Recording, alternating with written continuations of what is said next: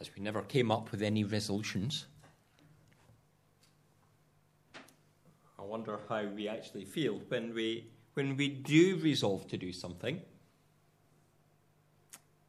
but external factors change your mind. You know, the things that you set your mind to, and then you say, I'll do something else. I might set my mind to go for a run, and then I look out the window and I go, Oh, it's raining. Maybe I'll not bother. Maybe I'll have a cup of tea instead. That's a far more sensible thing to do, isn't it? You know?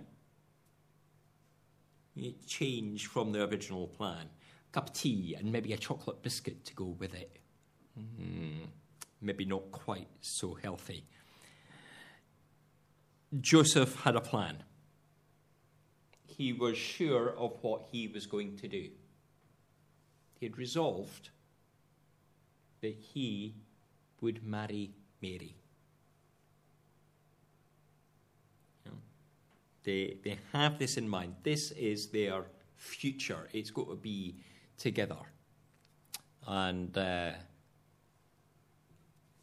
I remember that time that I decided, you know, that I was going to ask Emmeline if she was going to marry me.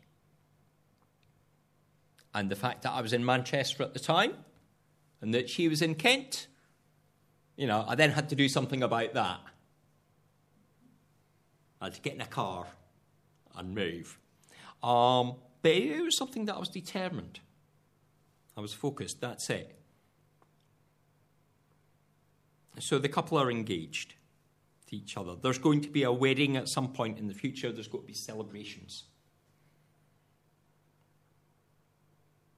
They look together to the future with hope and with joy. And as I said this morning, marriage builds community and gives a secure footing for society. You know, there's more to it than just being a couple, it's what that couple then go on to give. And we, as a church, might understand it as an act ordained by God. You know, we get the first suggestion of it in that story in the Garden of Eden, uh, where there is Adam and Eve brought together to be a companion for one another, but also to serve God together, bringing different gifts, different skills, different personalities, but to be together. But we also probably each know that in marriage there can be challenges introduced by one or other partner.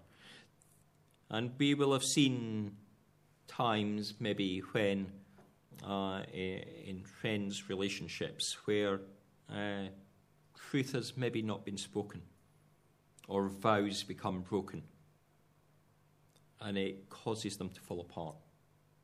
It damages the marriage. It you know, and, and, and sometimes they do manage to stay, but other times there can be, cannot be reconciled. When Joseph hears that Mary is pregnant, he must have felt betrayed. He knows certainly that the child is not his. We don't know how he became aware of that fact, that there was a child there waiting to be born. We don't know whether Mary had told him. And if so, is he already aware of her story that this is the child that's been conceived of the Holy Spirit? Or has he simply heard on the grapevine the, the Nazareth rumour mill running among friends or maybe family, telling him that his betrothed is with a child? Either way, it scuppers that plan. All that stuff that's gone before, all those ideas that he's got, they're kind of out the window. That's not where I thought I was. He must have thought. No longer a marriage, but instead a separation, a divorce. But he considers this carefully. And in this choice of path, the nature of Joseph is revealed. Of course, Levitical law could have led to the death penalty. Though generally by the first century that had been replaced by a public divorce, a public shaming of Mary and of her family. But Joseph loves Mary. And so he seeks a quiet resolution. And uh, in those days, it was considered that you could get a divorce through a sort of more private statement of agreement in front of two witnesses. You know, there's still that formal element. There still has to be somebody to see that it's being done properly. But it's more quiet. And this is his plan, this is his new resolution, this is his way forward.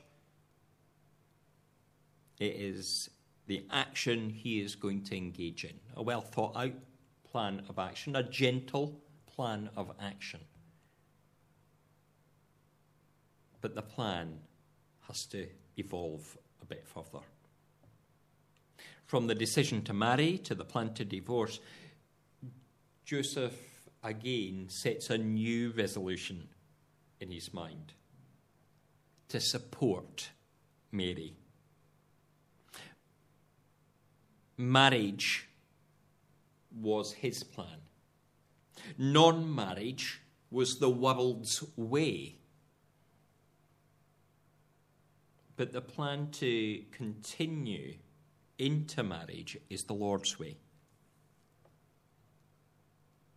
This is a resolution that he comes to with the Lord's guidance, giving him the right path forward.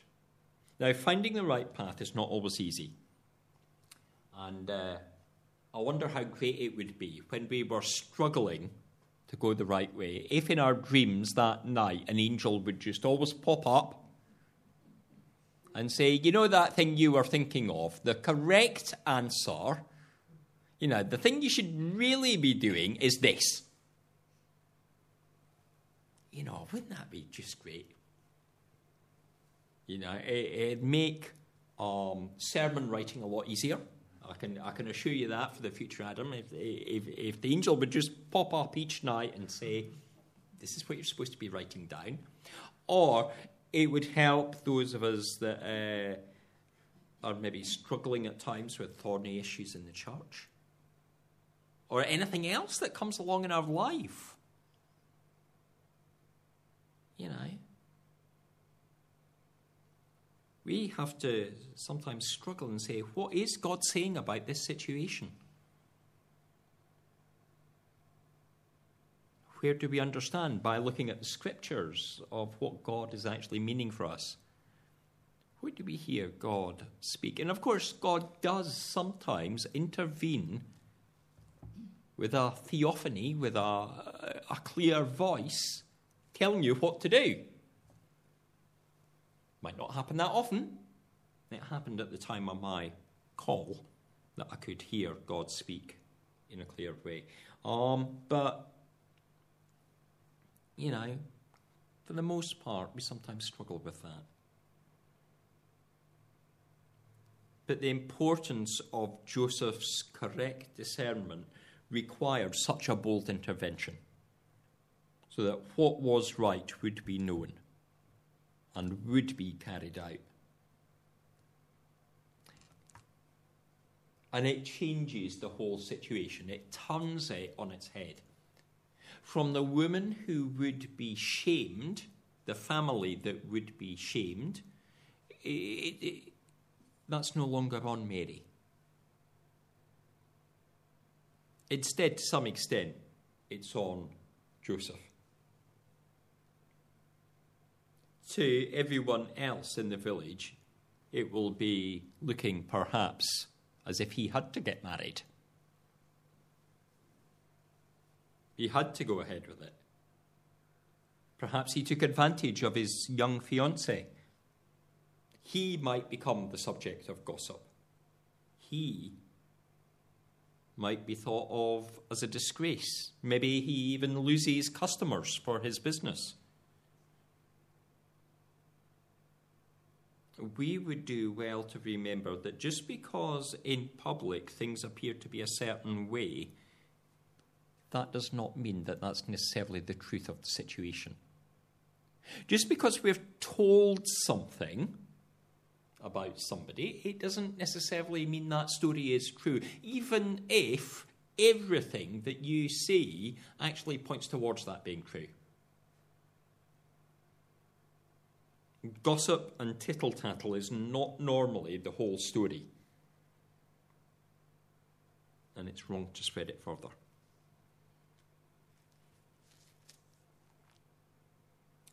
we would do well to remember that the life of the faithful is one of putting that sort of stuff aside. The life of the faithful is one of sacrifice and of putting God's will above our own not seeking to go the way of the world and the way that others might tell us to go, not seeking our own gain, but the growth of the kingdom. Through Joseph's resolution to take the child as his own, we see Jesus adopted into the royal lineage of David. It's through Joseph's side of the family that the lineage is told right at the start of Matthew's Gospel. It's not Mary's, it's Joseph's. And so he is adopted into that line where there's been a few other women of question in the past. If you look through it at the start there, whenever there's a, a woman mentioned, there's usually been a bit of a question as to what's actually going on there about reputation. Tamar Rahab, Ruth the Moabite. People that show the line is not always quite what you would expect the kingly line to be. And so it is, perhaps a little, with Mary and Joseph.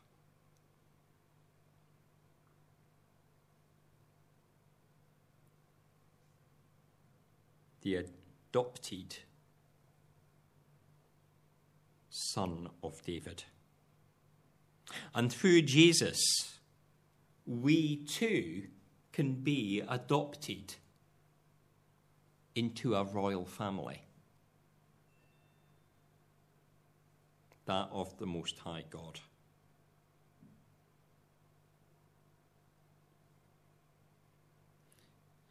Through the Son that is born of a virgin. The one that is God with us. The one who is to be given the name Jesus because he saves his people from their sins.